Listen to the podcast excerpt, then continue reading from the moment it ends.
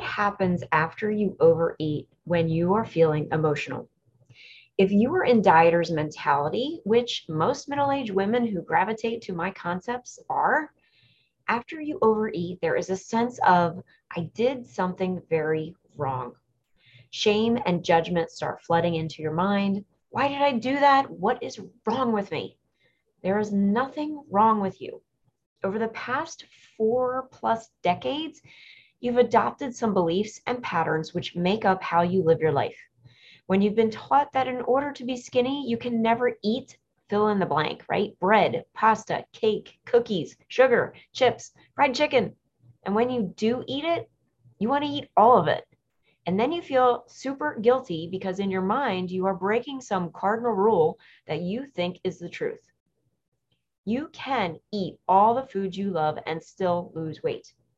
Inside my free masterclass, you are going to learn how to crush your cravings, not to never eat those tempting foods again, but to learn how to eat them intentionally with calm and control. If you want to learn how to do this, then come on into the masterclass.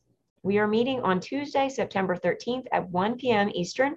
Doors will open at 12:50 so you can get settled in and ready to learn the mindset behind the why you are giving into your cravings and how to reprogram your brain to have the yummy food without the freak out or the worry.